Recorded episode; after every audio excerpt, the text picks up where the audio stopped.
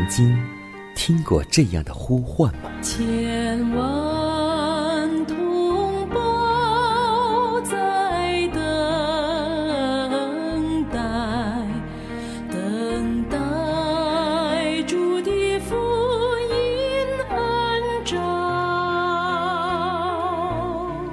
你曾经感受过这样的大爱吗？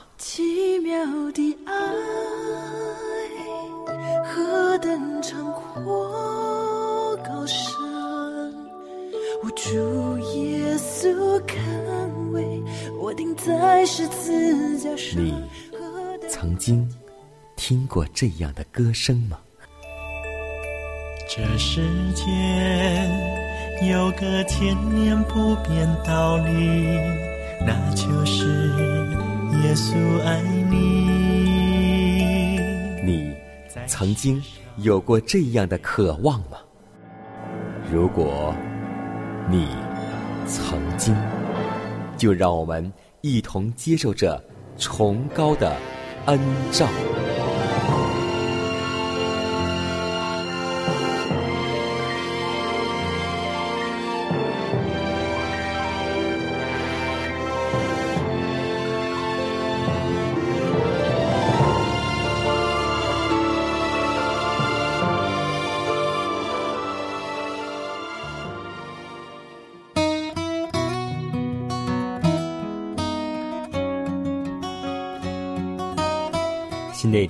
天又已经开始，今天你的心情还好吗？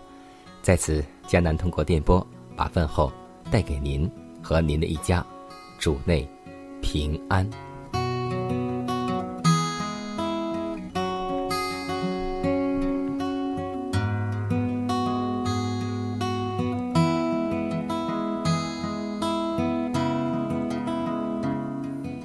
此时此刻，在我的窗外。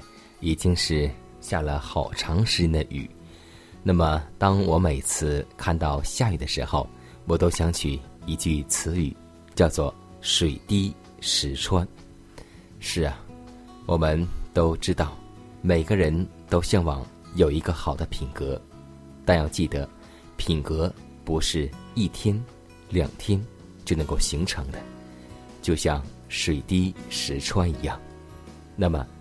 真正的品格不是由外表而装饰而成，乃是从内心发出的影响力。我们今天若想指引别人行走异路，而自己心里必须怀有公义的原则。我们口头的信仰或许能够宣扬宗教的理论，可是真正能把真理显示出来的，乃是敬虔的行为。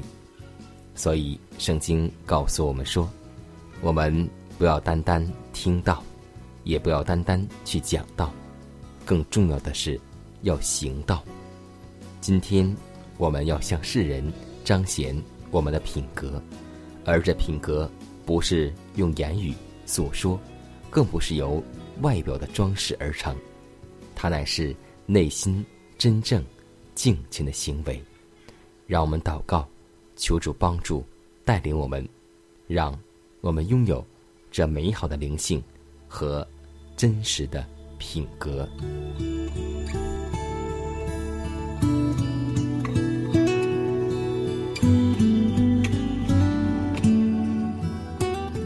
亲爱的救主，我们赞美你，感谢你每时每刻的引导和看顾。虽然我们有时会讲错与做错。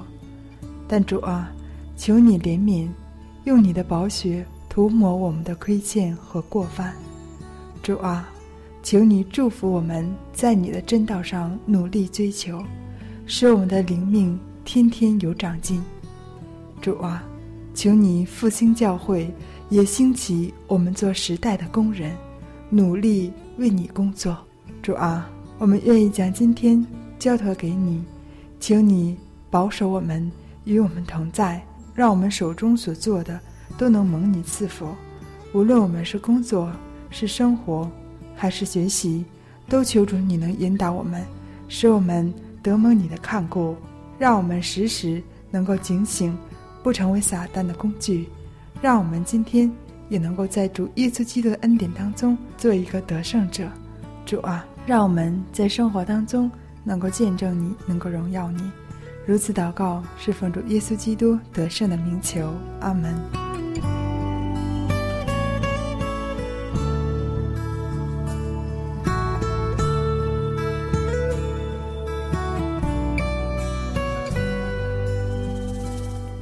在祷告后，我们一同进入今天的灵修主题，名字叫“容上帝的手磨塑泥土”。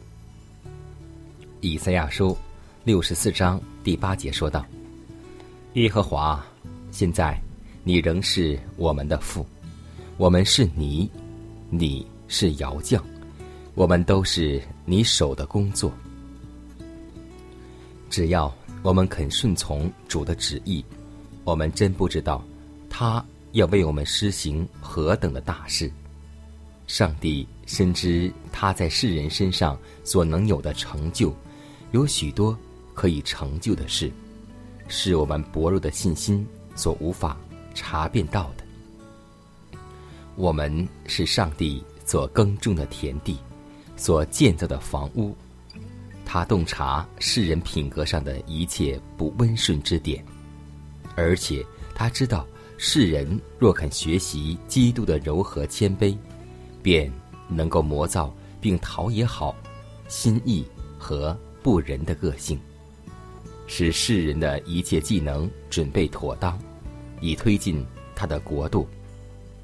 他切望提拔我们整个的人生，使之文雅、高贵。借着圣灵的大能，他可以利用品性。最卑劣的人，使我们成为具有大好时机的男女。凭着信心得以瞥见基督的信心之人是有福的，然后这人便可能在品格上变成基督的样式。当人认清自己所享有的各项特权时，就必有大光照耀他。他一旦。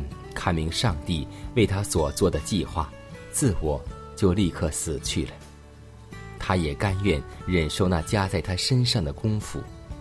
当他乐意顺从，如窑匠手中的泥土一般时，上帝就要将这人塑成贵重的器皿。在窑匠手里的泥土，在被翻转，直到窑匠所有的意图在器皿上。完全达成为止，恩典与真理必成全那塑造肉身泥土的工作，使那位大窑匠的荣耀，在业已已形成、经过磨铸、研磨已被使用的器皿上印现出来。凡未置于他手中的肉身的泥土，那位大窑匠就无法塑造而使之成为贵重的器皿。基督徒的人生乃是日日降服、归顺，并时时得胜的人生。每日必有新的胜利可以获得，自我必须抛诸背后，而上帝的爱必须经常加以培养。如此，我们就必得以在基督里长大成人。如此，我们的生命也必得以按照神圣的楷模受。塑造，要容上帝的手来磨塑泥土，而做成合乎他自己使用的器皿。他知道自己需要哪一种器皿，而我们所做的，就是要谦卑的顺服主。耶稣基督是至宝，是生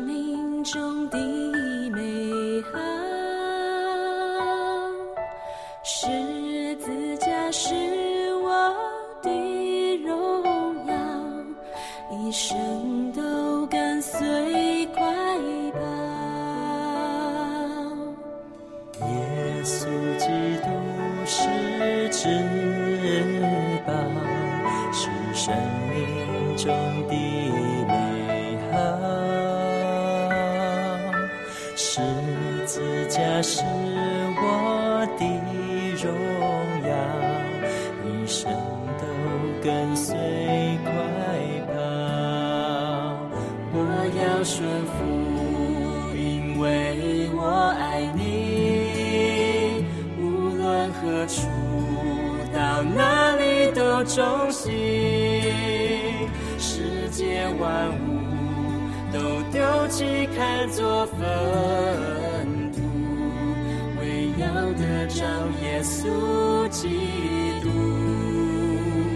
我要顺服，因为我爱你。无论何处，到哪里都忠心，一生活出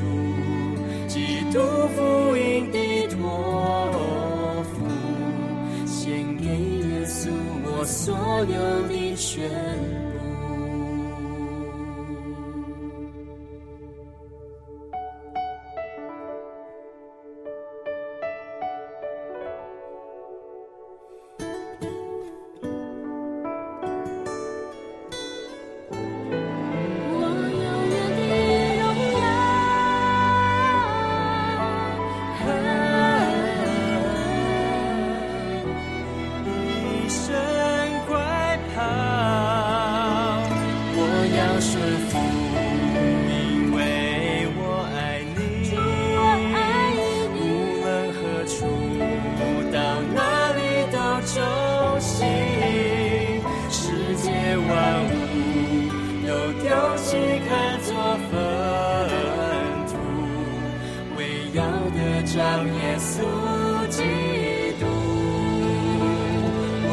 我宣布，因为我爱你，无论何处，到哪里都着急。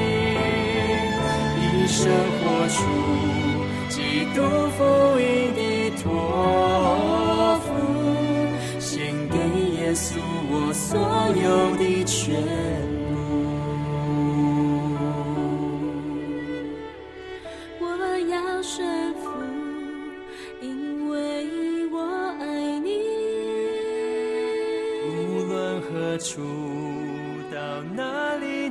祷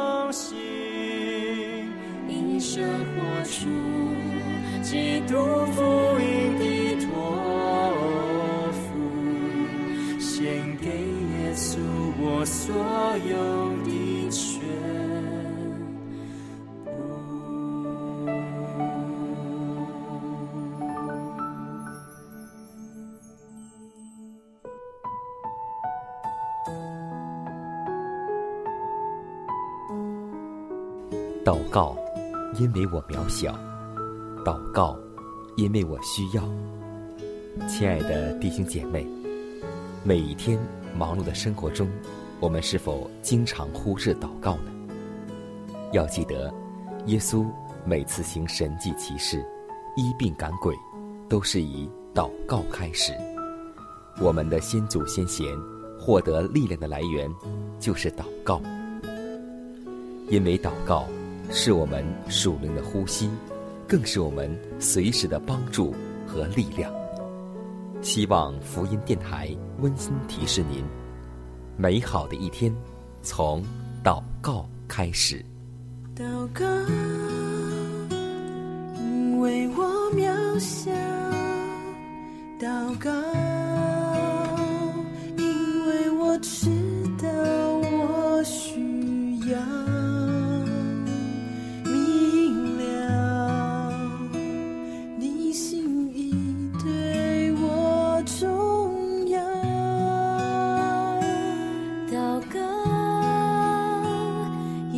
假装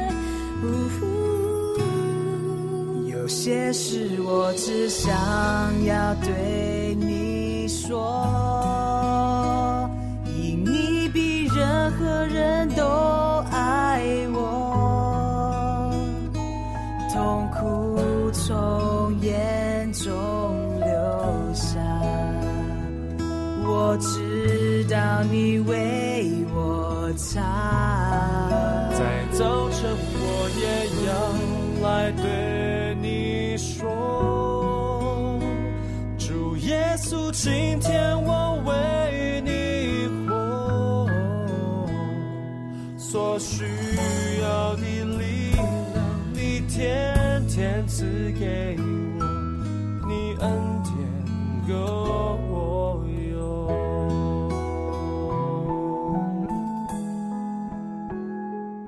分享生活，分享健康，欢迎来到健康驿站。在今天的健康主题当中，我们分享一个话题，就是肾脏的杀手——高血压。可以说，有好多疾病都是和高血压有联系的。那么，今天我们也知道，肾脏杀手也就是高血压。血压呢，就是我们指血液对于血管的压力，高血压就是血液对于血管的压力过大。高血压形成的主要原因有三点：第一点，血管里的血容量过大，原因主要是大量的钠盐分控制了大量的水导致的，血管里的水分过多引起高血压。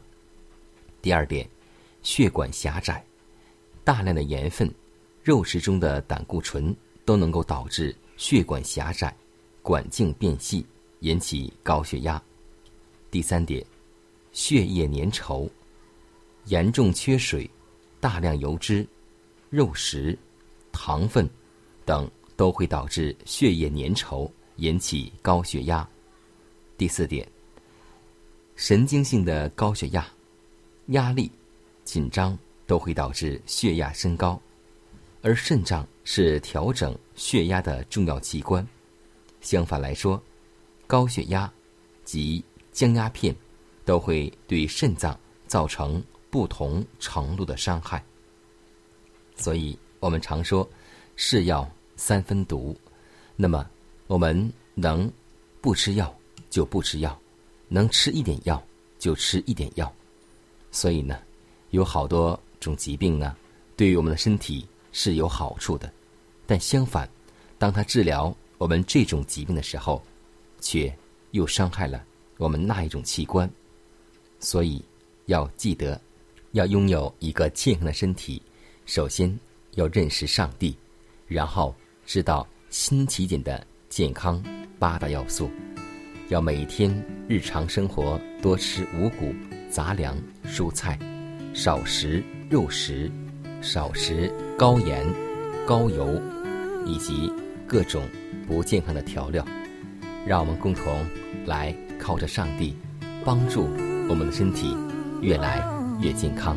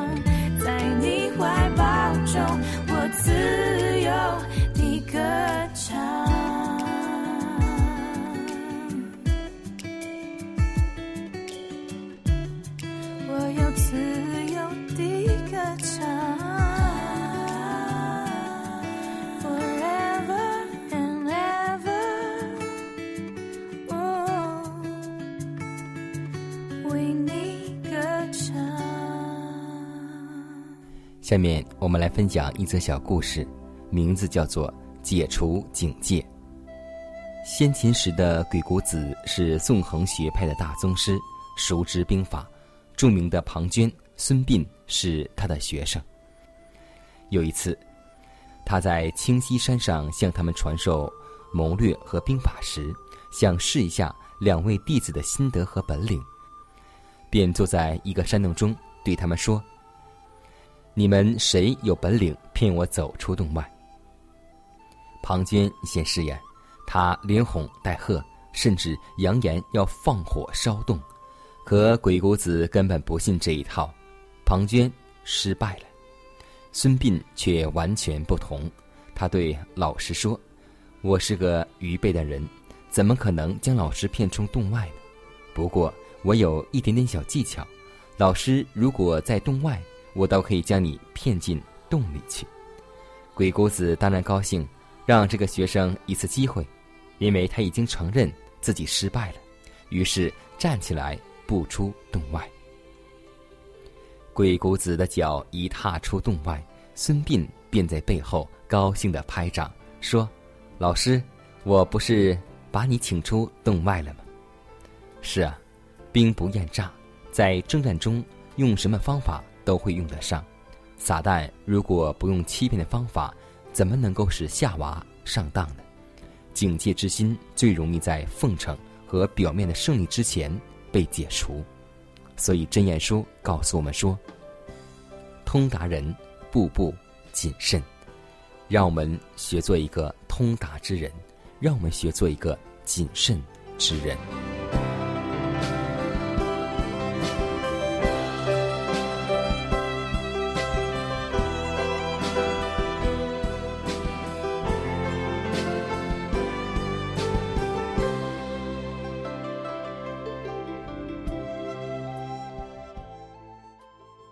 看看时间，又接近节目的尾声。最后要提示每位听众朋友们，在收听节目过后，如果您有什么生灵感触或是节目意见，都可以写信来给迦南。来信请寄香港九龙中央邮局信箱七幺零三零号，崇高的恩照节目收。也可以给我发电子邮件，就是迦南的拼音圈 a v o h c 点 c n。迦南期待你的来信。迦南期待你的分享，在每天这个时间，每天这个调频，迦南都会在空中电波和您重逢。让我们明天不见不散，以马内利。